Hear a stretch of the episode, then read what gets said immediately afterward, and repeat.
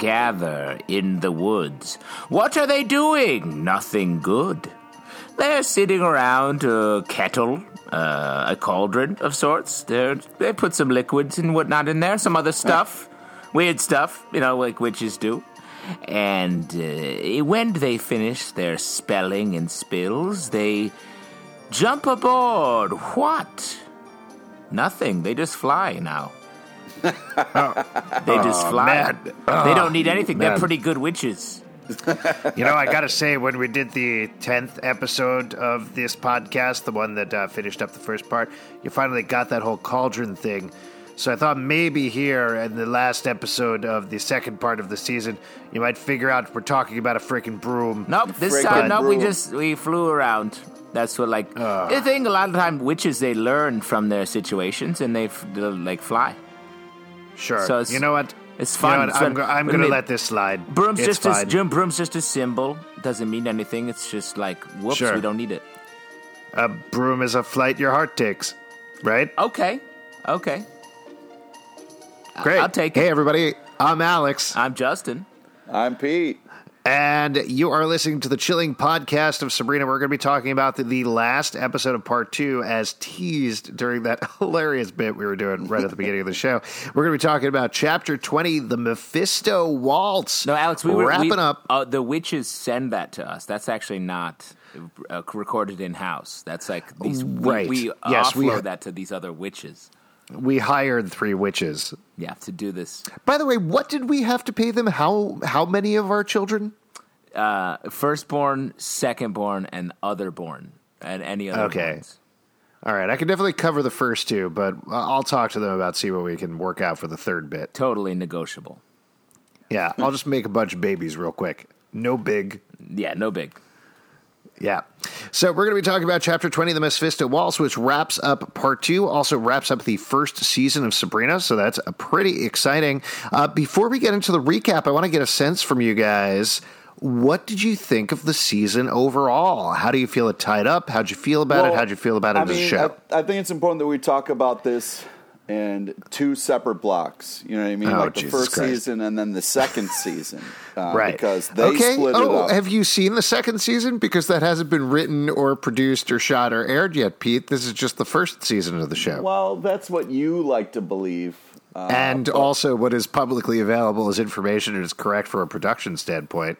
I'm sorry, but, other when you that- have a first season and then it stops and takes a break for a while, that's the end of the first season. And then when it comes back on, that's the second season. That's how television works. Pete, you are asleep for sometimes upwards of 12 to 40 hours a night. When you wake up, are you a different person or are you the same Pete? It's a different day. It's not the same day. Oh wow! Think Sure, about that. but it- different day, oh, man, different that blew my mind. I, I really should not have gotten super high before we did this podcast. That was a big mistake on my part. Uh, what did you guys think? Uh, shut up, Pete. Uh, what did you guys think about the season overall? Uh, I mean, th- th- great. Really, like I feel like Sabrina, especially, was uh, just such a stronger character throughout, and uh, the the whole series feels like like it really understands what it is, and so much is happening all the time uh, in a way where every character really gets to shine. Uh, I agree a little bit. I mean, Sabrina Archie it up a lot. You know, just running into burning fires. Everybody being like, Sabrina, think before you act. And she was like, I never do and I never will. So that part was a little frustrating, but I agree that she had a, a, a definitely a, a, a kind of more uh, unique arc this season. Um, and also, I feel like uh, we got a lot of great moments with her human friends, and uh, the school was kind of fun how they kind of uh, broke that up as well. I mean, you know, I'm sure Alex would agree Dorcas was amazing this the second part. Really, really stepped up to the plate. It plate. really was Dorcas. Dorcas's season. Uh, season of this- Dorcas. I, I thought the season was great, and I thought this finale was great. Um, I, you know, it, to your point, Justin, it built in that first part, but they brought everything together very, very nicely by the end. They started to do that last episode a little bit, and then here the finale really picked all of the pieces that had been left over the course of the season, all the character arcs, everything, and brought them together in a very nice, very satisfying way. I, I thought overall it was a really good episode of television that was fun to watch, was incredibly creative in every episode, and I grew to really love the characters more and more over the course of the season. I, Yeah. I was very impressed at the end I, of the day. I would say though that like for me, I this was like Hilda's seat. Like the second part was really great for Hilda, and I feel like Auntie Z stumbled a little bit, and that was a little tough at times because she, to me, was such a stronger character early on. Uh, but you know, people go through stuff, so I, I understand that. Uh, but yeah, it was uh, it was kind of cool to see Hilda come into the uh, power a little bit in the second part. Yeah. Cool. All right, with that out of the way, why don't we get into the recap of everything leading into the episode? Huge revelations, big things happening across the board. Uh, we found out that Sabrina is the harbinger of the apocalypse. She has been born essentially to bring Lucifer Morningstar out of hell, give him his true form, and through a series of circumstances manipulated by Madam Satan, aka Lilith, aka Miss Wardwell, she was forced into a situation where she caused all of these things to happen and is essentially, as far as we know, bringing about the apocalypse as we get into this episode. There's a flash of lightning. Uh, she's clearly thought she was stopping the apocalypse along with her cousin Ambrose. Uh, Ambrose, by the way, we should mention, was previously imprisoned uh, 75 for. Years. For 75 years. Thank you for uh, trying to blow up the Vatican. Then he was accused of trying to kill Father Blackwood and also accidentally killed the anti pope. So lots of stuff going Well, on. let with me him, ask you this: If he was blowing up the Vatican, was he also blowing up the secret underground gravity flipped uh, Church of Satan underneath the Vatican? Well, I think do- that's what it was. I don't think it was the real Vatican. I think I think he was taking a shot at the underground Vatican. No, I think as far as we know, it was the Vatican, not the upside down Vatican. Wow. Uh, but I do think that is a plot point that we potentially could touch on more in season two. Uh, but I guess we'll see if they actually go. You in think that they'll get into which Vatican he was blowing up? yeah, I hope so. I hope we get to see the upside down Vatican and establish whether the gravity is flipped or not as we. We've well on our Suspected. podcast, the gravity's flipped, Alex. As we we Yeah, said that continuity-wise. that was our spell that we cast. Pete wasn't here, but we said it at the same time. Yeah, that's true. We, and that binds it. Speaking of bindings, uh, the greatest binder of his age, Nick Scratch, the bad boy of the show, is dating Sabrina Spellman. They're very much in love. Everything is going very nicely. Uh, he found out from Miss Wardwell. Uh, he actually managed to kind of turn Miss Wardwell onto the side of, if not good, at least not evil last episode. Meanwhile, Aunt Zelda had married Father Blackwood, the head of the Church of Night and the principal of the Academy of the Unseen Arts, and uh, had been tricked by him, had been ensorcelled by him Sorcelled. to have a, what? Ensorcelled, I think, totally great. Ensorcelled, You yeah. never you never trust one of those music boxes. Never, Never. trust them. They're If I always see a music box at a house, yeah, I just knock it off the shelf. It's smart. Break it straight off. Uh, so she was ensorcelled by him. I got to stop saying that word. And uh, was forced into sort of a Stepford wife role, but she broke out of it, went undercover. Uh, that was revealed last episode, right? Yep. yeah, Yeah. well, yeah, Okay. Mm, yeah, I'm two sort ago, of uh, two starting. ago. Yes. Okay. I'm starting to mix up episodes a little bit. Um, meanwhile, as Pete mentioned earlier, Ed Hilda has very much been stepping up in a big way over Hell the course yeah. of the episodes. She ended up killing um, Mephistopheles, I believe, the cigarette smoking man, who was the head of the council. No, that's not his name. what? Uh, no, his name is um, something else. Hold on, let me think for a second. Methuselah, Methuselah. Methuselah, that's it. Methuselah, not Mr. Mistoffelees. Old Deuteronomy is on Riverdale, which is why I got confused. I thought everybody's cat's characters. Yeah, Stop reading the Bible. You're too deep into the Bible when it comes to these shows, Alex. By the Bible, you mean the book of the musical Cats, right? Yeah, that, that's exactly what I mean. Excellent. My Bible. So, and Hilda killed Methuselah, who the cigarette smoking man, uh, the leader of the advisors, or the council that ran the Church of Night. So, lots of stuff going on with that. Um, let's talk about Sabrina's human friend. She's got Theo. Theo has a ghost relative who has been advising him throughout this entire season. There's also Harvey, who is Sabrina's ex boyfriend. Harvey is a witch hunter. His power is he has a gun. Uh, and art. He also is a great artist. It comes in uh, hugely important in this final episode uh, that he is an artist. Well, the, Yeah. the f- whole fortune teller thing really paid off for him. Really did. Uh, things are looking up Harvey, including he's dating Roz. Hell yeah. Roz lost her eyesight briefly, but got it back. She still has the cunning, a second sight that she can use to predict the future. And um, yeah, they're in love. Roz and Harvey. Yeah. They are the true couple of Sabrina. Yes. How do you feel about that, Pete? I feel great about it. You know, I feel like Roz is very happy, and I'm happy for Roz. And uh, you know, for some reason, Sabrina's into the bad boy, and so you know. Oh what- yeah, I yeah. can't- For some reason that someone's into a bad boy. yeah, Right. I'm just saying. Because he's so polite. Well, I think this episode the game's changed Yeah, a exactly. little bit. This episode reveals what we've all known the whole motherfucking time. All right, we'll get to that. Uh, last thing, we should actually talk about the Weird Sisters, Prudence, uh, Dorcas, and Agatha. Uh, they are frenemies with Sabrina. More enemies than uh, friends at this point. And Prudence, in particular, has been jockeying for the affection of her father, Father Blackwood. she got douche. his name, she got his favor. Uh, but as we uh, found out, um, she. Uh, this was the last episode with the kids, right? Again, I'm sort of mixing things up. But yes. Uh, the the babies were revealed. Yes. So uh, Aunt Zelda had hid a baby in the woods uh, from Father Blackwood.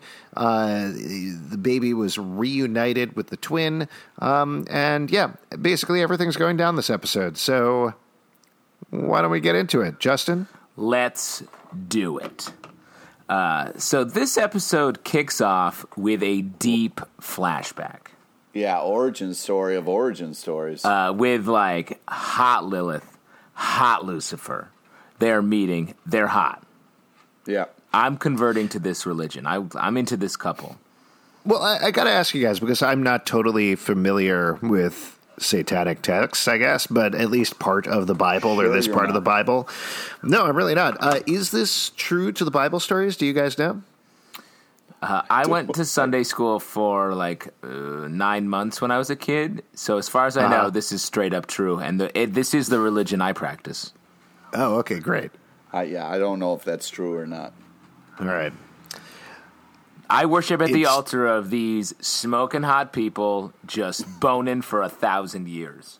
Yeah. Yeah. Hey, what would you do if you were in the uh, wreckage of Earth and there was the Garden of Eden was a while away and you weren't allowed in it? What are you going to do? You're going to bone on an altar. Hell yeah, you are. Yeah. Until the person you're boning starts to turn into some kind of weird donkey horse monster. Which is a weird choice. goat. Like Goat. after thousands of years of sex, where it's like, oh, he's trying to be a donkey. It's like, wait, what do you mean? What's your move? You're trying to like have hooves and have like antlers? What's the draw? I mean, first of all, it's definitely a goat. I'm just going to put that out there, not a donkey or a horse. Oh, okay. Uh, But second of all, yeah, I mean, that just kind of naturally happens after a while. Relationships change. One person becomes a goat monster. It's normal stuff, you know? Well, let me also Really? say in the in the in a recent episode uh, of our podcast about the show, um, we talked about what we think the Dark Lord looks like, and I said he has hooves and a big dick, and I think I was right. I think I was hundred percent no, right. I was the only one who said he was going to be in human form, and you guys were like, nah, nah. I, s- I Well- Pete we were both right because I said hooves, big dick, and you said um, human, and he's a jacked dude with one hoof and a big dick. yeah. Yeah. I don't know. You don't see his dick, so you don't know that. all right. I think we know what's up. yeah, I, I got to tell you, I uh, I slowed the episode down as much as I possibly could, and frame by frame, and I think I saw a little dick there, just kind Oh, of hanging out, Little or big? Big. Yeah. Guys, Thank you. what are we talking about? Can we please move on? This is the show. Uh, no, I don't think we'll ever move on. This is the next hour of this podcast. Oh, man. Uh, so he uh, walks up and he comes out of the mine. He is jacked. That's pretty exciting. yeah. Yeah, just wearing a thong. Just wearing a thong, thong, thong, thong, thong. It's sort of a And he- hangy. Th- it's like a, a thong with a little sail on it. It's a loincloth. Yeah. Uh, that's what it is. It's a Yeah. loose thong. It's called a loincloth. Hey. And he goes into Dorian Gray's club. As you Uh, do when you're just rocking the thong, you go to the first bar you can find. Yeah. Yeah. Classic Terminator move. Yeah. Exactly. That's definitely what I felt coming out here. Is term- total Terminator stuff. Yeah, so he goes to Dorian Gray's club. Dorian Gray, of course, is from the portrait of Dorian Gray, but he sold his soul to the devil, as is explicitly revealed here. Um, I love this little scene. I'm really enjoying Dorian Gray as literally the gray between the good and the evil of the show. His reaction, realizing that it is Satan who is approaching him, the way Well, that yeah, he he doesn't- switches. He doesn't realize it until Satan tells him because at first he's like, "Hey there, hot stuff. What's up?" Yeah, And he's I like like, that. I like I'm that little straight up scene, and I, I'm dude." excited to see more Dorian Gray going forward. I think it's a nice addition to the show. Yeah. Agreed. He's the Pop's chocolate shop of uh, Sabrina. Yes, he's definitely the pop. Like I think there's pretty much an equivalent between Dorian Gray, the hot young dude who lives in a painting, and Pop, who makes milkshakes and is sad all the time. Oh, he's not sad all the time. Mostly. No, Pop keeps has a painting also. He just keeps uh, milkshakes in it. The milkshakes he doesn't drink in it. Yeah. I think Pop is the painting, and there's like some pretty young painting hanging somewhere. That'd be a cool Other than that, crossover if uh, Dorian Gray, if Pop was Dorian Gray's painting, and as as Dorian Gray got younger, Pop just sort of aged and was sadder. Well, there was that whole thing, uh, which is canonical in, not to get too deep into this, in the Riverdale comic books, where Pop, I think it was Pop's dad, actually sold his soul to the devil for a bunch of burgers. All Uh, right, we gotta get back talking about Sabrina. No, I don't think so. No, this is I'll definitely the content. Uh, yeah, that definitely checks out. Cool. Uh, so, what happens next, Justin? Oh, great! Uh, so we have uh, the a great uh, confluence of everyone: uh, Sabrina, Nick Scratch, Ambrose. They are catching the ants up on all the Yeah. shit that's been going down, and we learn that the Spellmans uh, are the devil's great, are the Dark Lord's greatest weaknesses, yeah, which I thought was cool. also, it turns out the devil doesn't like onions. Yes, Yes. Well, uh, I, I wanted to mention something you mentioned at the beginning of the podcast, Pete, because you said that Zelda has kind of floundered a little bit. Yeah. First of all, I think Miranda Otto definitely has it. The, we talked about this in the previous episode, but the way she did the Stepford wife character was great. The way that she immediately switched back to Zelda is great. And this episode had one of my favorite type of Zelda scenes, which is Zelda has been so into the Church of Night and so into being a witch, but the second her family is threatened, she's Yeah. like, "Nope, not going to stand. stepped- We're doing." She stepped up, man. Yeah. that was Yeah, fantastic. exactly. She was like, "No, Sabrina over the Dark Lord," which because at first she was like, "The Dark Lord's coming." Got kind of excited, and then she was like, "I choose Sabrina."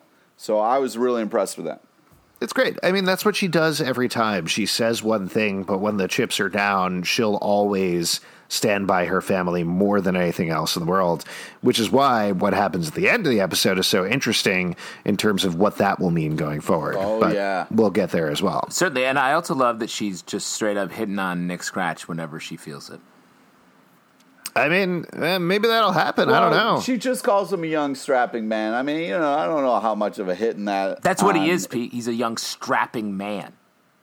Right. So she's just calling it like she sees it. She's not like, "Hey, oops, you dropped that pencil. Why don't you bend over and pick it up?" You know what I mean? Okay, that's a very So, do you, Justin, do you ship Legend of Scratchman? wow. Uh, I like where you're headed there. Um, no, I don't ship that because um, Nick Scratch and uh, Sabrina are the ultimate endgame, as we've learned at the by the end of this episode. Scratchman is strong, so I how dare you? All right. Let me well, just end, let me just end by the- saying how dare you? All I'm saying is maybe they will assemble that Triforce and bring Legend of Scratchman to its logical conclusion. Oh no way. No? Uh, so then the humans show up at the auntie's house. Yes. Uh, uh, great. Always keeping us on task, uh, Pete. Yeah, You're and- sort of our Miss Wardwell. Thank you. In a lot Thank of you. ways. Yeah, please call me Madam Satan. So there's a fun moment where the humans are like, "Hey, are you really you, or are you Carrot Sabrina?" And then That's Theo's definitely- like, that- yo, because I stomp out carrot motherfuckers left and right. That uh, let me just say, those are two direct quotes from the show. That's definitely what the characters call each other: Carrot Sabrina and Carrot motherfuckers. yeah. I like this though. I mean, eh, there's no reason for them to think it's Sabrina, but a lot of this episode and a lot of the second part of the season has been about bringing Sabrina's friends together to be her own Scooby Gang, a la Buffy the Vampire Slayer, and I, I like that. I like that they're rolling with it now. That we don't have to spend a lot of time on the whole. Oh, what's going on here? Are magic things real? They know they're real. They've seen them multiple times. They were turned into carrots. It's all good. I got to say, there's a lot of Buffy connections um, in this episode specifically. I feel like. also, a lot of great like one-liners in this episode. Yes, let's get back to the Buffy for a second. How do you mean, Justin? I mean uh, that we learn in this episode that Greendale is the place where um, Lucifer fell to Earth. That there is nexus. the gateway to hell. That it, it- very similar uh, to the Buffy verse, where the Hellmouth is there. Like it definitely feels, uh, and and everyone's coming together in a very specific way. If I felt a lot of strong Buffy vibes this episode. yeah, and I think that's purposeful. You know, a lot of these Roberto Aguirre Sacasa shows wear their influences on their sleeve and then mix them together in new ways. I don't think there's anything necessarily wrong with that. I think Buffy is a good example of supernatural shows to pull on, but to me, to your point, I agree. You definitely get those feelings and those references there. They're dealing with the apocalypse, which is a classic Buffy the Vampire Slayer thing. Um, but at the same time, it feels very much like its own thing and its own show. So it weaves those th- those elements in without distracting from it. Would be my take. Yeah. Yep. And so now uh, Sabrina's like, "Hey, humans, listen. Uh, end of the world coming. Could really use your help. Uh, gates of hell are opening." And then Harvey, not Harry, as Nick Scratch tries to say again, so uncool, uh, is like, "Hey, probably the mines, right?" And Sabrina's like, "Oh man, why did I stop loving you? You were so much smarter than this asshole I'm dating." Uh, and they decide like, hey, you know what? Even though we're just humans, we'll go and like, you know, try to stop the gates of hell from opening. No one thinks Harvey is smarter than anything else. no Dude, one he thinks. proved it. He knew the mines, and then he was Yeah. like, hey, I should probably get some dynamite. Pete, and anytime also any- my any- drawing paper seems like a smart guy to me. Anytime anyone asks Harvey a question, he's like, "The mines." He that's his go-to answer, and also his go-to answer is dynamite. Yeah. well, they even they call him out on that. He's like, uh, should I get okay? They're like, okay, what's the plan? He's like, I don't know, dynamite. I guess that's my plan. And then he grabs his sketch pad and he's like, maybe I'll need that later. I mean, granted, he does, and that's Yeah, he fine. does. But that was something where anybody should be like, no, leave your sketch pad, idiot. You're not going to have time to draw stuff. I mean, if You don't tell if we want to follow if we want to follow their thread a little bit, like those three going to the gate of hell that exists in the minds of uh, Greendale was crazy. That was like they were like three Indiana Joneses down there. No one knows what the fuck's going on. They're like, "Out, we'll draw our way out." It was crazy. No, but it worked. It was great because it tied in the whole thing where you know where uh, Harvey's dream came true and the sketches, and then also we got to see that not only does she have the cunning, but she can like make somebody else see what she sees. I thought it was fantastic. My favorite. Just to give you guys the short version of it, because Yeah. we're jumping all over the place here. So they get down, uh, they find the gates of hell using the cunning. Um, the gates of hell, they see that there's some symbols and some signs on there.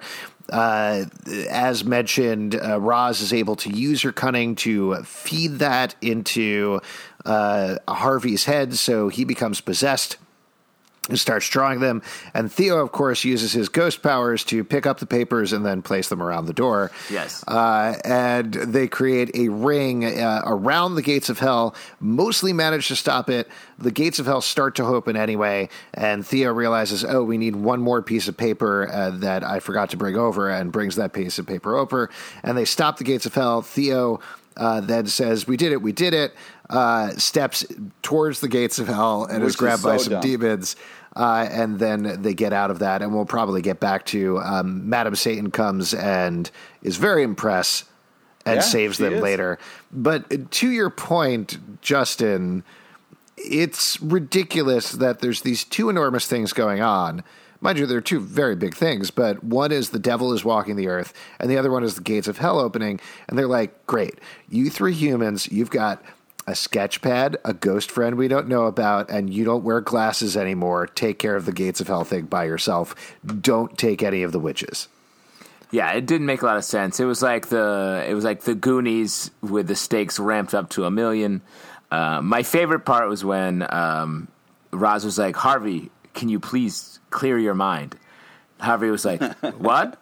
What? My, my brain's empty all the time." I would like to say though, the shot of Roz like in front of the gates of hell with that like lighting, where like there was like these little pieces of white light going across her face, like almost splitting her face into parts, was a badass shot. That Looked was cool. fantastic. Yes, that was very. Uh, cool. the whole thing, I, it, I don't want to be too negative about it because it was fun. It was enjoyable. I was fine while it was all happening, but it was definitely like you could have taken one act. You know, either Zelda or Hilda could have No, gone down there needed to him help. at the house, man. I guess.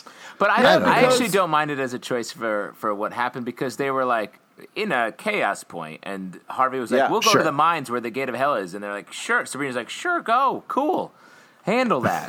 uh, yeah. Yeah. she has a lot. He, she was dealing with the Dark Lord himself, who again oddly has one hoof and one foot. Don't, that doesn't make sense. Uh, and Well, I, th- I, th- I actually do think that does make sense because the idea is that he still has one foot in hell, right? Like figuratively and literally. So he is not completely free of that place yet. He hasn't brought hell to earth.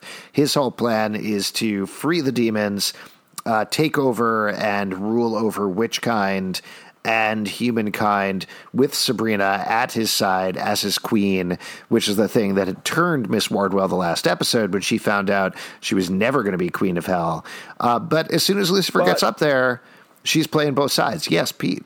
Uh, she she was actually told uh, by Satan that you get next, and which makes me think that his plan for Sabrina is just to kind of start this kind of apocalypse, and then he would murder her, and then he would rule with um, Madam Satan.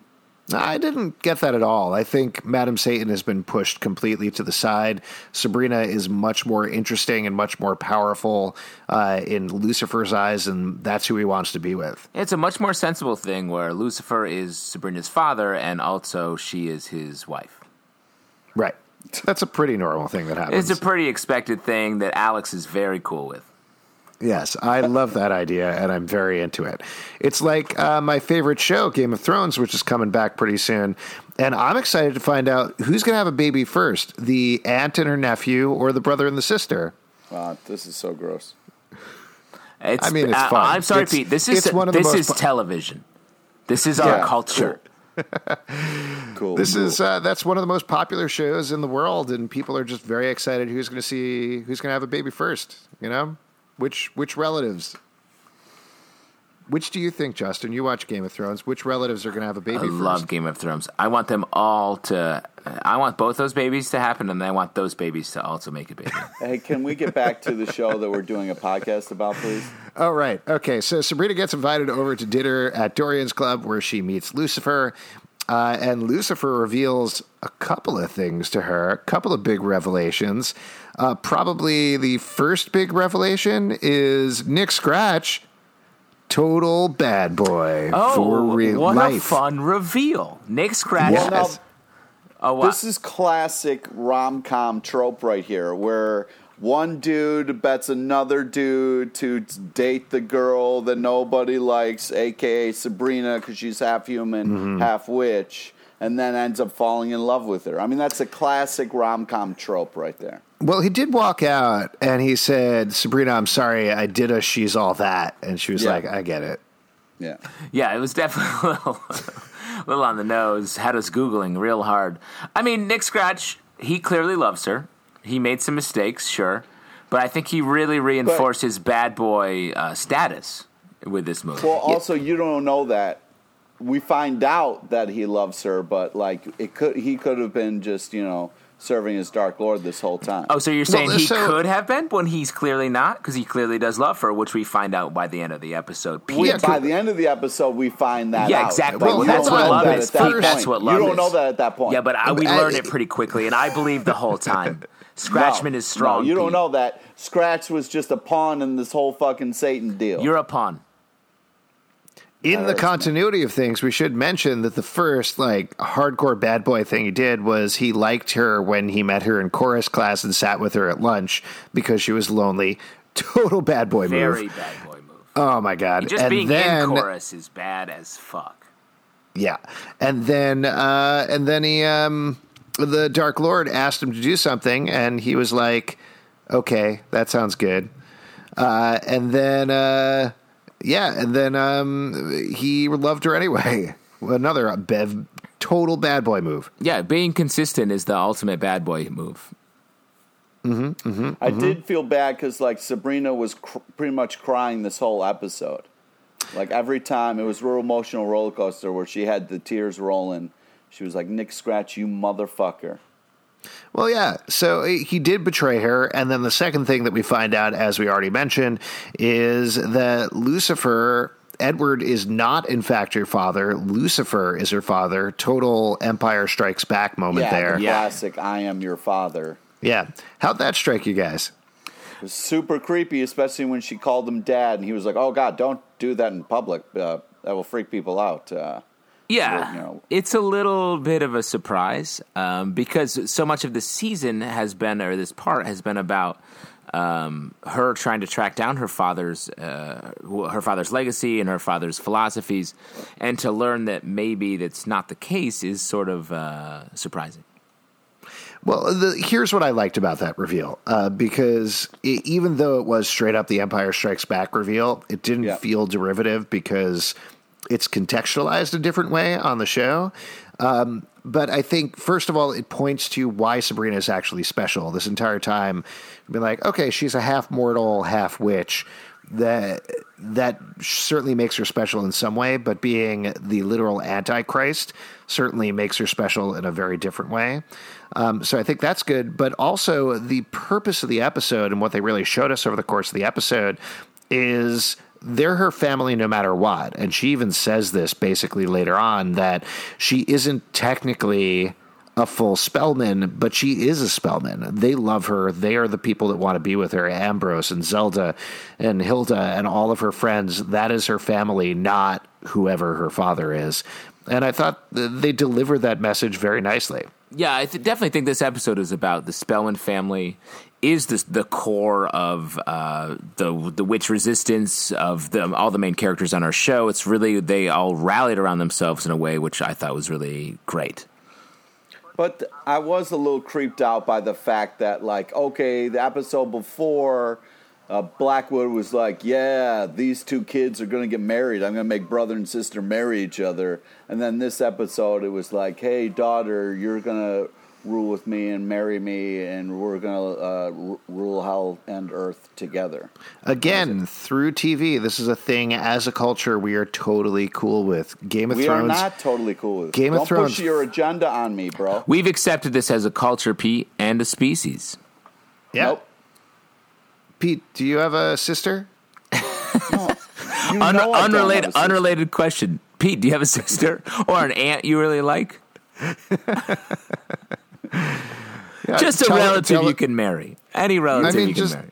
tell her how you feel. That's all I'm saying. If you and you people listening out there, if you have a relative that you love, tell them.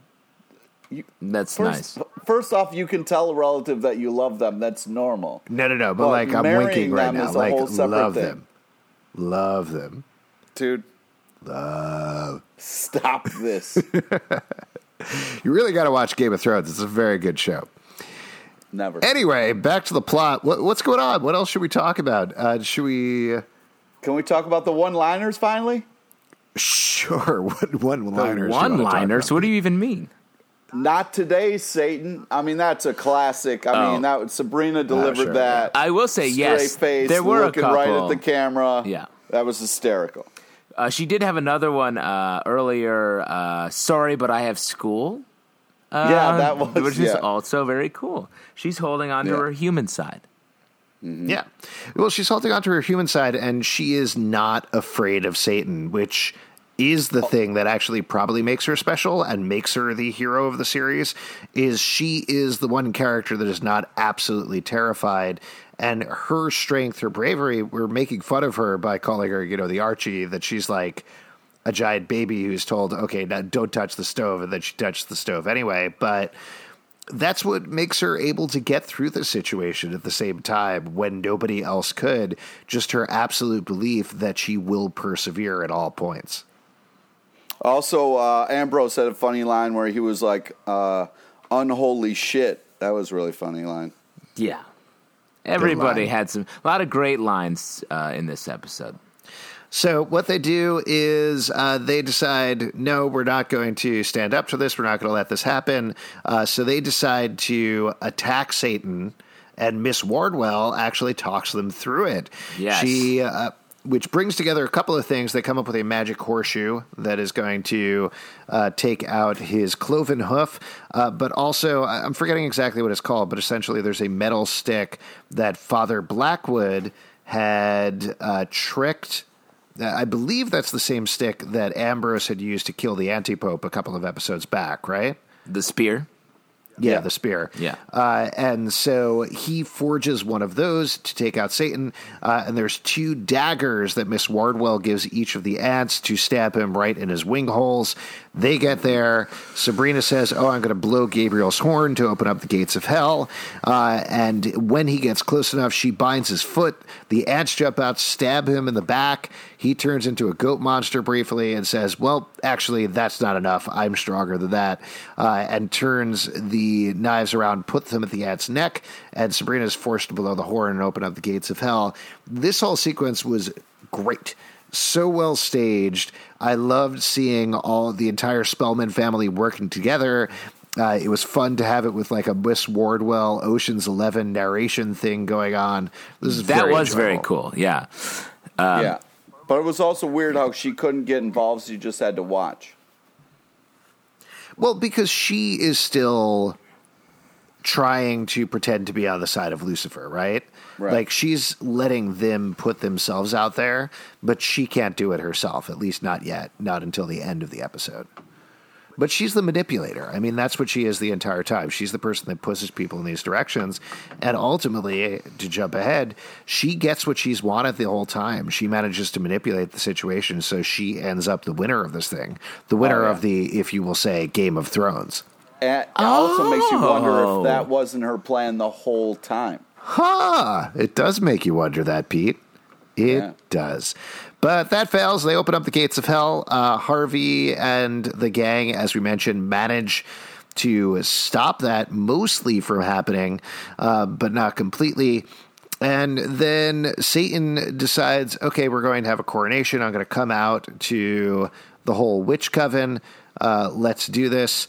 Yeah, And he wants to have a ball. He wants to have a ball. That's what you. You have a You know, fancy uh, ball. have a party. Throw a party when you're sing when you're winning. Yeah.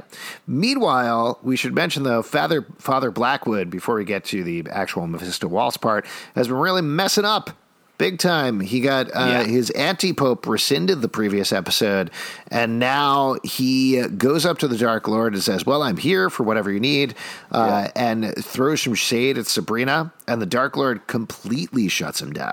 Well, yeah, he starts off by being like, "Hey, don't worry, Satan. I'm like really duding it up over here. We're trying to push the wishes down, you know, uh, bros, right?" And then Satan's like, "What the fuck are you talking about?" It makes fun of his like new name of his school, and yeah, Blackwood kind of freaks out. He's like Judas. I knew Judas, and you, sir, are no Judas. "You, sir, are no, yeah." Uh, classic, classic line straight out of history. Uh, and uh, yeah, it, I think what this exposes very clearly in this episode, this is something we've kind of known in the background, but it's really stated out loud here, is that Father Blackwood is a total paper doll. Like, there's nothing going on behind him. He Yeah. probably has never been talking to the Dark Lord, he has had no instruction. Everything that he has been doing is all for his own benefit, and that's it. Also, there was a real fun moment where uh, before he goes and meets Satan, you know, Prudence is like, "Hey, listen, Weird Sisters, I'm sorry we're having a falling out. Let's let's kill Blackwood." And they're trying to do like a really cool spell, and then Blackwood walks out and he's like, "Yeah, yeah, whatever you're doing. Hey, daughter, let's go meet Satan." Yeah, that was a nice moment. Yeah, uh, but Father Blackwood gets super frustrated. He decides they're going to flee, uh, but before he does that, he poisons the entire congregation, telling them that they are going to essentially ascend and join the Dark Lord, that he approves of the Church of Night. Uh, and then he packs the bags and says, The only four people in the room that matter are us. That's it. Come on, Prudence, two babies that are about to be married. In Now, let little me ask cute, you guys, adorable little did baby you wedding. know- Yes. I thought that whole like the way they were showing people drink from the cups. I was like, "Oh yeah, this is definitely poison." Yeah, it definitely felt like a bad scene. Anytime someone's like, "Hey, let's all have a quick, just everyone sip from the same cup," that's you Yeah. got to be suspicious of that. Yeah, I mean, it's definitely a whole Jonestown massacre thing going on there. Um, a lot of historical allusions in this episode. Uh, but yeah, they decide, he says, come on, all four of us are going to get out of the here. And Prudence says, absolutely not. I can't leave my real sisters. What did you do to them? Uh, and she runs back to the church, finds everybody's been poisoned, freaks out, grabs her sisters, apparates over to the Spellman's house, and asks them to save them. Um, Smart Man. And that's why you needed all the witches at the Spellman house, Mm-hmm. not in the mines. Yeah, keep stay out of and the again, mines. this sequence was uh, so good as the Spellmans jump back to the church one after another, grabbing the witches, bringing them back to the house, saving who they can. Particularly Prudence's reaction there when she's bringing her sisters and she's sobbing and crying and shaking. Very powerful acting in that scene. Yeah, it was great. I feel like everyone was at the top of their game this episode. Absolutely. Agreed. Yeah. Except for that guy playing Satan. He's just a pretty boy. There was nothing going on there. what? No, I thought he was great. I liked him. I I liked know him too. co- yeah. Again, very Satan. hot, great, a lot of sex on the pedestal. Yeah, big old dick. Big old dick. Oh, God. No, just Why did I just big dick. And yes, it again? is old, but I think it still maintained its youth. Oh, okay. Like, well, it's a big old dick that looks young.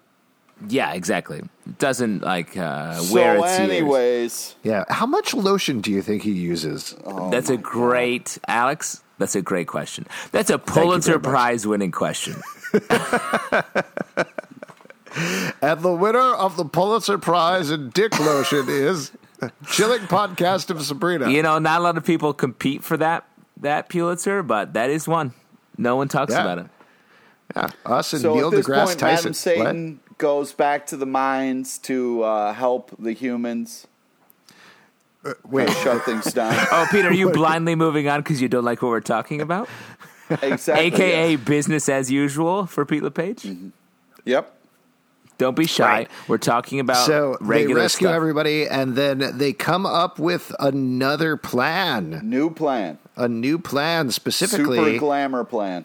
Right. Well, first, uh, Sabrina figures it out because she brings back the Acheron configuration. This is something that Yes. we saw back in the episode with Batibat. This is something her father built in order to bind a powerful sleep demon.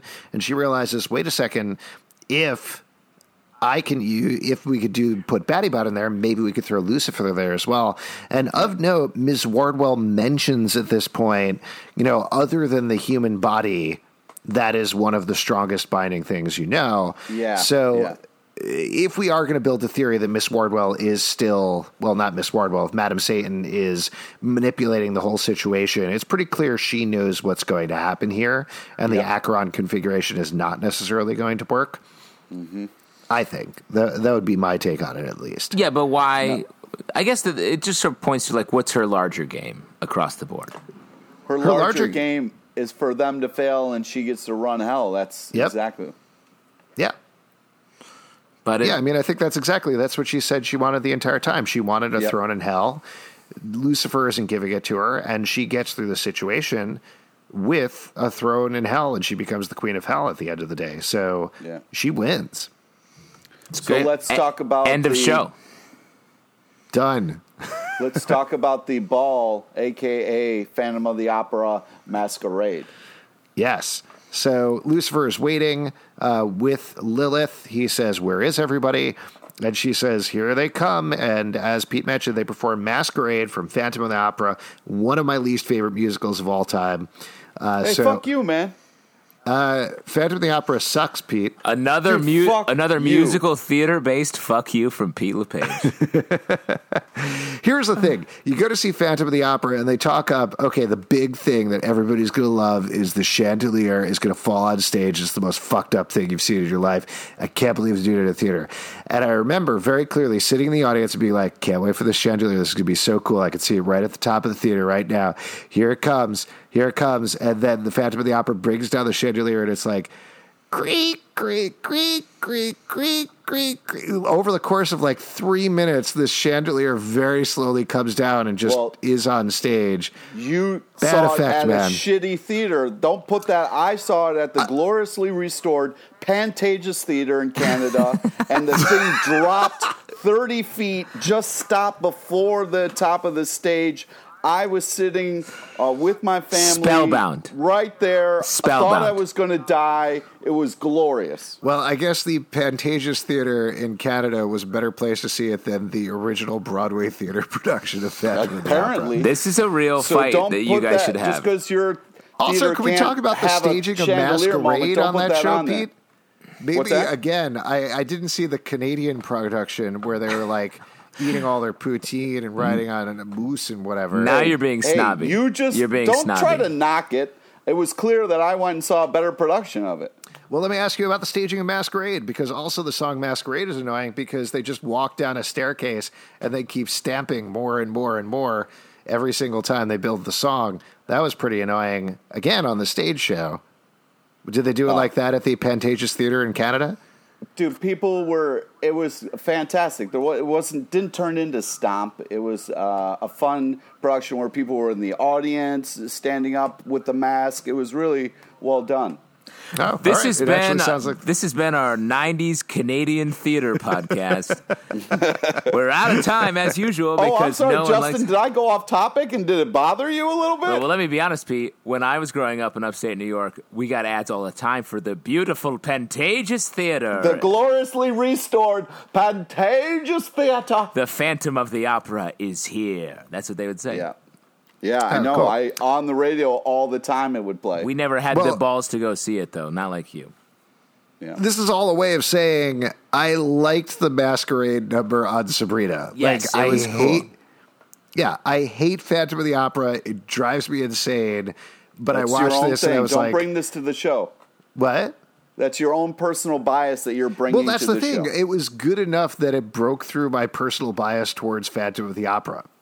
That's that's my point, Pete. Uh, I was. I'm. It was I no felt. Pantages, I, I felt the opposite. I was like, this is a B version of something that was fa- unbelievably well done, and uh, it was heartbreaking to kind of see it done like this way. I hope the creators of the of Sabrina can really know that they're going to have to reignite their Canadian fans because they've been uh, dazzled in the '90s by uh, this production of Phantom of the Opera. Hey guys, we have some feedback for you on your Masquerade number. It's somewhere between the Canadian production and the original Broadway production. Take that as you will, and please apply that to the second season of the show. Alex's so. Alex's city mouse attitude is really hammering on Pete's country mouse attitude. yeah, exactly. Yeah. Pete had never Oh, seen the bright lights of the big city till he went to the Canadian production of uh, Phantom of the Opera. That's exactly correct. Thank you, Justin.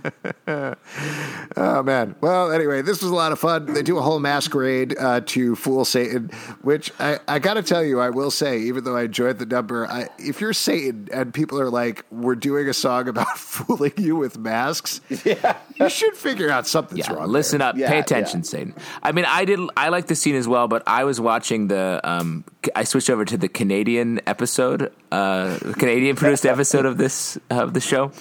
There. Oh, were you watching the Chilling Adventures of Sabrina A? Yeah, exactly.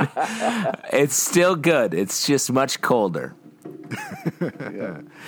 Uh, but they do end up tricking Satan uh, with this glamour, and they bind him in the Acheron configuration. Great team moment going on there. Everybody working together.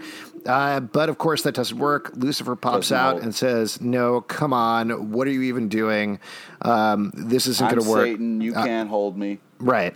And then Miss Wardwell says, quickly, Nick, you need to bind him inside your own body. And Nick sacrifices himself for Sabrina, for the world, and binds Lucifer in his own body. We see a quick moment of a flash of red in his eyes before they knock him out. Now, Well, cousin Ambrose did it. It was a really quick uh, move on Ambrose's part to save the day. Yeah. Now, let me ask you a question about this. How we don't get to see exactly because Nick Scratch is unconscious the rest of the episode. Again, very bad boy thing to do. Yes. Uh, but how do you think this works? Is Nick Scratch gone? Has he been hollowed out by Lucifer, or is he there just containing Lucifer in his body? Mm, uh, we, I think it could go in any direction, but I'm curious to get your takes on it. Wait, before we get to that, I want to talk about what happened. Like the chain of events and the fact that Madam Satan was like, guys, that didn't work. What you have to do is we have to put him inside of a human. Quick, Nick Scratch. Uh, you do that. And I was like, this is so clear that this is her plan the whole time. well, she also knew he would do it because he was going to sacrifice himself for Sabrina. Right. right. Yeah, she. Uh, this is like we were saying before. She manipulated the whole situation in order for this to happen, uh, to take away Sabrina's thing that she loved, I'm etc., starting to. etc. I'm starting to think that Madam Satan is not the most trustworthy character. Huh? What do you think? Well, no, I mean, I- she does give two gifts, and they were pretty good gifts. That's true. Yeah, two, Yeah, no, two I gifts. trust her You're compl- only required to bring one gift to any party, like a bottle of wine. Yeah. To bring two yeah, gifts. she, she could she could have done that. She'd be like, "I'm sorry, uh, Sabrina, that I need to take your boyfriend to hell. Uh, here, I have one gift for you. It's a bottle of wine. I I picked it up on the way over. and I also Yeah. got you some hummus. Sorry, I, I dug into it a little bit. I was hungry on the way over, so there's a couple of bites out of it, but you can put it in a bowl. It'll be fine." Exactly. Or a cauldron, which is a great way to hold liquids. But let's get back to the what happened to Nick Scratch thing. Do you think he is gone at this point? Do you think just Lucifer is being held in his body? H- how did you read that? No, he's holding Lucifer. I think. Um, uh, I think Nick Scratch will return. Uh, he is the um, the true love of Sabrina, as we find out. Oh my god! And um, yeah, he'll be back. I think he's going to be battling his demons, literally, which is the Dark Lord. Yeah. So, as we mentioned, Miss Wardwell, uh, eh, actually, Madam Satan gives her two gifts. The first one at the gates of hell. Now that she's the queen of hell, she gives Sabrina her witch powers back. So Sabrina is back to normal. She's not overpowered like she was before, but she does have her basic powers. She's promised one more gift as uh, Madam Satan and Nick Scratch disappear into the gates of hell, ostensibly forever. Um, they.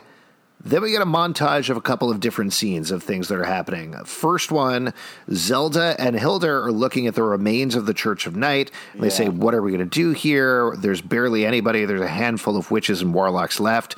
And Zelda says, Well, I guess I'll have to figure out as the high priestess of the Church of Lilith, which Smooth that to me brings the entire season to a close essentially like there's other things that happen there but that's where the season needed to go. Not necessarily as zelda as high priestess though that's giving her what she wants but bringing it around to being the church of lilith. That shows shows the church of judas the church of night all this conflict that we have at another time. They're gonna have to deal with other things going forward but that part is done for now. Yeah, which is great because you know that can clear up the whole uh, uh, kind of like what their real beliefs are, and they can kind of start over. Well, Yeah. and also it's an interesting move to put them at the center of something, as opposed to being. Yeah. They've spent all of these 19 episodes on the outskirts, and now to put them at the center will be interesting. Yeah, I mean it's a classic. Okay, you wanted to lead. What do you do now? Type thing, Yeah, and they're going to have plenty of problems to deal with, as well as how do they build up the Church of Lilith. Uh, the second thing that happens is that Father Blackwood is on the run with the twins, and Prudence and Ambrose are teaming Oh, up together. yeah. Um, we didn't mention this, but there was a nice moment with him earlier where Ambrose says to Prudence, We're both tricked by Father Blackwood. We were looking for a father figure we didn't have. He provided that, but we were wrong. And so they put on the battle gear, they chop the head off of the statue of Judas. Brutus looking like a badass with the double swords. Yeah. And they're going to go hunting Father. Blackwood and try to rescue the twins. Fun cliffhanger there. I'm curious to see what's going to happen with that going forward. And then the last one is that the humans and Sabrina are hanging out at Dr. Cerberus's bookstore. Oh, yeah, And classic Miss hang out in the Wardwell comes in, and it's the real Miss Wardwell who has lost all of her time since the very first episode. She's pretty hungry, uh, goes to get something to eat, but that's the second present is that Sabrina gets her favorite teacher back. There- Yeah, which was a great line when she was like, "You killed my favorite teacher." Yeah. Yeah.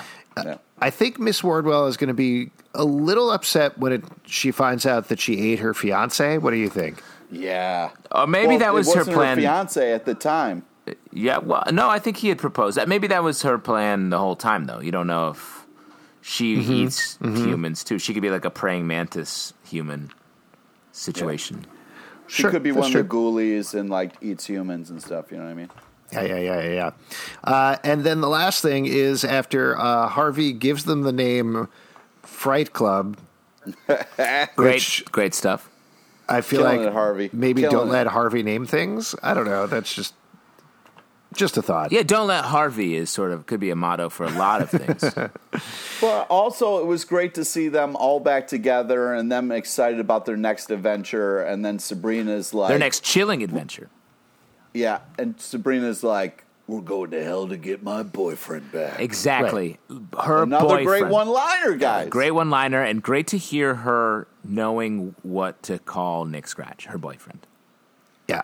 Uh, I thought it was great to once again have her do the one thing that everybody told her not to do, which this whole thing happened. Where it's like, okay, Lucifer's escaped from hell. We bound him. We got to bring him back to hell forever. And she's like, great. First thing we're going to do, we're going to go into hell and we're going to get my boyfriend back. Let's go, guys. Yeah. Which that's fine. Like it, it made me laugh out loud because eh, over the course of twenty episodes, she's done that at least twenty times, and it's completely consistent with her behavior to be like, "Oh, what are you doing, Sabrina? consistent. Oh my god, It, Oh, it is God, fun. here we go It's again. like if at the end of the Lord of the Rings, Frodo is like, "All right, we got to get that ring back," and I'm down. I'm here for that. I'm here for that attitude. it's great. I'm very into it. Um, uh, one question about one of the other cliffhangers uh, for you guys. So, Michelle Gomez, absolutely fantastic as Lilith, as Madame Satan. Technically speaking, now you would say that Madame Satan is probably back to being her look in prehistory times versus Miss Wardwell because she was inhabiting that body. Right. Do you think she's going to be in potentially part three, part four? And if so, are we just going to see her as Miss Wardwell, or are we going to see Madame Satan in her form? Yeah, we're going to see Madam Satan in her form because we have the real Wardwell back. Oh, really? Ah. See, I think Michelle Gomez was so good as Madame Satan. Yeah, I think we got to see her as Michelle Gomez. Yeah, I think there's a very easy like, oh, I'm in a form that's more comfortable for you, Yeah. type thing, and that's how you get around it, and it's fine. But she was so delightful. I mean, I'll glad to have her around anyway. But I think a Madam Satan is going to come back, and b I think we'll see her as Michelle Gomez. And the same goes for Lucifer. I don't think we're going to see young hot Lucifer. We're going to see uh, Horsehead. The goat boy. Yeah. Yeah, we're going to see Horsehead, and I. What do you think is going to happen with Nick Scratch then, potentially in season two? Is he going to get back to normal immediately? Is he going to be Lucifer in Nick Scratch's body for a while? Yeah, I think that's what's going to happen. It's going to be a little bit of like, Yeah, there's going to be, I think, some uh, personality sharing inside the Nick Scratch body. So there'll be like a bad boy in the same body as like a bad boy. You know what I mean? I think like Oh, two man. bad it's boys. Like in a, one it's a body. like matryoshka of uh, bad boys. Yeah. I think what's going to happen is Sabrina's going to show up in show up in hell, and uh, you know, Miss Madam Satan is already going to have Satan in some other body, and she's just going to be, you know, getting it on with Nick Scratch, and Sabrina's going to be like, "Hey, what are you doing?" And she's like, "Well, you know." Nick Scratch is hot, so Oh yeah, you, Um. you so you ship Scratchy Madam. yeah. Nice. What, Pete? What? Shut up. That's not cool. Yeah, I don't know why you're cool with uh, pedophilia, but you're not cool with incest, which is very cool. That is not. Uh, you got to look at the most popular shows on TV, dude. Uh, Game of Thrones, dot dot dot. Lots of incest going on there. Uh, what other predictions do you guys have for season two? What do you want to see? What are you looking forward to? This ended in an enormous way with bringing the devil to Earth and apocalypse to Earth. How could they possibly top that in season two? Well, I'll tell you how. Uh, Dorcas is how. Uh, It's going to be a more Wow. Dorcas. Pete really And- jumping on the Dorcas train. Yep. Nice. I'm into it. I think we got to see more from her. Clearly, she survived, which is a big hint that big things Yeah. are coming with Dorcas in part three. Yeah. Um, I think that's going to be great. Justin, you have any predictions for parts three and four? Now you really took the words out of my mouth with Dorcas uh, rising, um, really taking the reins, and just having more than two or three lines for the entire season. Um, I think. Uh, I mean, I think we're going to see the journey into hell uh, to get Nick Scratch back.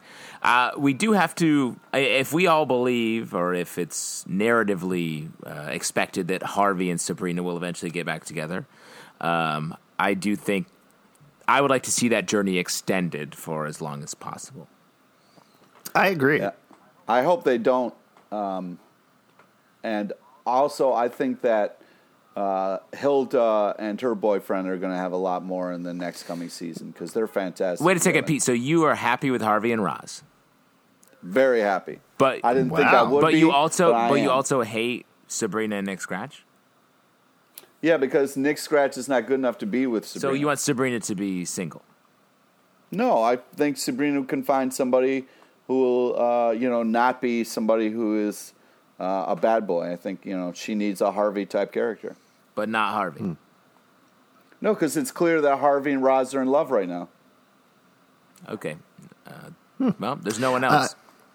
It'll also be interesting to see what they do on a thematic bent because this was so clearly fascist misogynists versus feminists this season.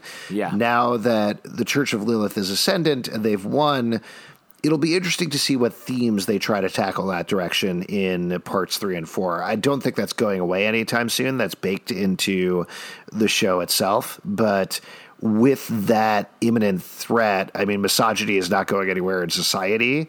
Maybe they'll have to deal with it in human society instead of witch society.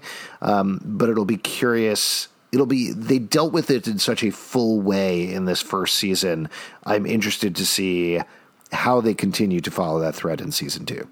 Also, it'll be interesting to see how they update the scripture that they follow, and if they will be so pro like mingling of human and witches and warlocks. Yeah. Yeah, I mean that that to me feels like a theme that they established but didn't really follow up is the human witch uh, combination, and that's something that I think, um, especially with a new uh, sort of religion forming or a new church forming, um, maybe that will become come to center stage. Yeah. Before we wrap up for the season, which witch this season reigns Season. supreme? Okay. Season. And Pete, for you, that includes part one and part two, or season one and season two, or whatever you want to call it. Thank you. I appreciate that. yeah. Pete, what would you say? Which witch reigns supreme? Reigned supreme. I'm going to have to go with uh, Lilith, aka Madam Satan. Wow, choosing the bad guy. It was really interesting uh, to see her kind of pull all the strings and make all the moves. Uh, and as much as I want to say Hilda because she is a badass and I love to see her come to power, I feel like the the real kind of driving force through this first two part season or season one and season two, as normal people call it, uh, it really revolved around Lilith. Cool. I'll I'll pick Aunt Hilda if that's all right, just to Wow, follow up on you. Pete, You know, shocking. there- Yeah, Alex listen, stole your pick. I really do love this cast, and I've really enjoyed following them grow and get closer to each other and have fun with these roles as they've got on. But Lucy Davis is so good, and every So single good. one of her line readings is so funny and so good. But to Pete's point, particularly in the second half of the season, she has been able to stand up and play more layers with the characters and more nuance. And it's great. It's just fun to watch. And every single time she is on camera, she completely lights up the scene. She's fantastic. She is. Justin? Uh, which which? Okay, well, let's see. Let's run through all of them. Of course, it's Nick Scratch. He went from he went from introducing himself to becoming the centerpiece of the show, uh, becoming the true love of Sabrina Spellman, the main character, uh, rising, falling, being the baddest boy of all by being the most polite boy of all, betraying her at the end, and then making the ultimate sacrifice. That there is a witch that rules them all. one witch to rule them all. And this is uh, the end of this particular podcast, but we have plenty more podcasts for you guys to check out. We do have a regular Riverdale podcast called Riverdale After Dark, you should check out, as well as our live show every Tuesday night at 8 p.m. at the People's Improv Theater Loft in New York. Come on by. We chat about comic books and interview folks every single week. Also, if you want to support us, patreon.com slash comic book club. You get a bunch of fun bonuses that way. Pete, what else do you want to plug? Friend us on Facebook so you get to know about the amazing guests we have on our live show. Follow us on Twitter at Comic Book Live and at Riverdale Dark. Check us out at comicbookclublive.com for this podcast and many more. And we'll see you guys next season.